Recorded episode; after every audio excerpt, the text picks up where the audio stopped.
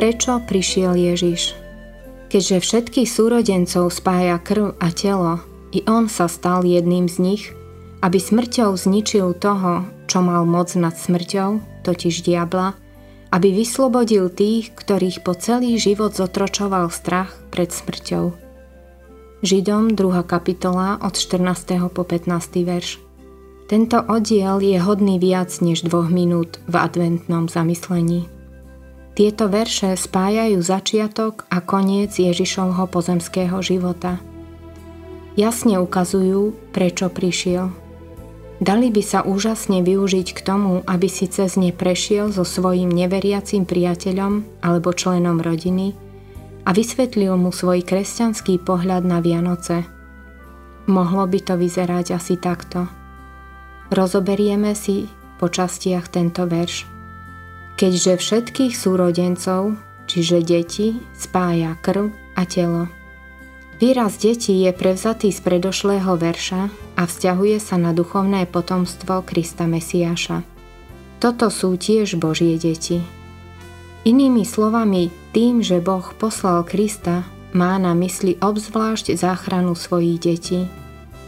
Pravda je, že Boh tak miloval svet, že poslal Pána Ježiša.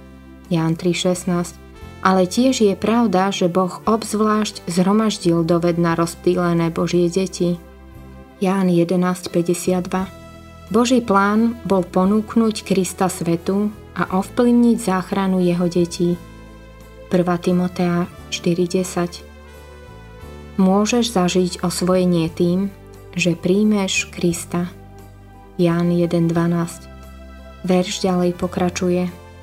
On sa stal jedným z nich, čiže krvou a telom. Kristus existoval pred vtelením. Bol duch, bol večné slovo, bol s Bohom a bol Bohom.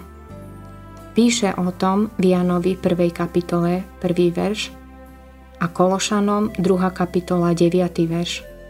No zobral na seba telo a krv a svoje božstvo odel človečenstvom. Stal sa skutočným človekom, ale zostal aj skutočným Bohom. Je to v mnohých ohľadoch obrovské tajomstvo, no je to jadro našej viery a učí to Biblia.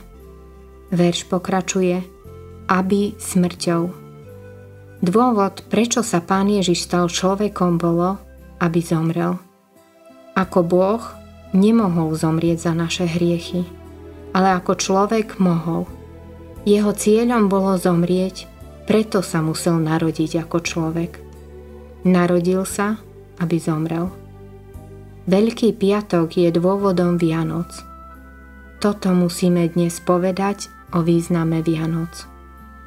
Verš hovorí ďalej. Zničil toho, čo mal moc nad smrťou, totiž diabla. Smrťou Kristus porazil diabla. Ako? Tým, že zahladil všetky naše hriechy. Znamená to, že Satan nás nemôže pred Bohom obviniť. V Rimanom 8. kapitole 33. verš hovorí: Kto bude žalovať na Božích vyvolených? Je to Boh, ktorý ospravedlňuje. Na základe čoho ospravedlňuje? Na základe Ježišovej obete. Rimanom 5.9. Hlavná satanová zbraň proti nám je náš vlastný hriech. Ak ju Ježišova smrť odstraňuje, diablovi je z rúk vzatá hlavná zbraň. Nemôže sa dožadovať trestu našej smrti, pretože sudca nás oslobodil smrťou svojho syna. Tento verš sa končí slovami: Aby vyslobodil tých, ktorých po celý život zotročoval strach pred smrťou.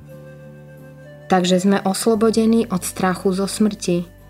Boh nás ospravedlnil. Satan tento ortiel nemôže zmeniť.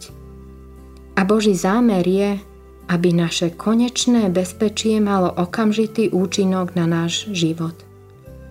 Šťastný koniec má odstrániť terajšie otroctvo a strach. Ak sa nemusíme báť nášho posledného a najväčšieho nepriateľa, čiže smrti, tak sa nemusíme báť ničoho. môžeme byť slobodní. Slobodní pre radosť, slobodní pre druhých.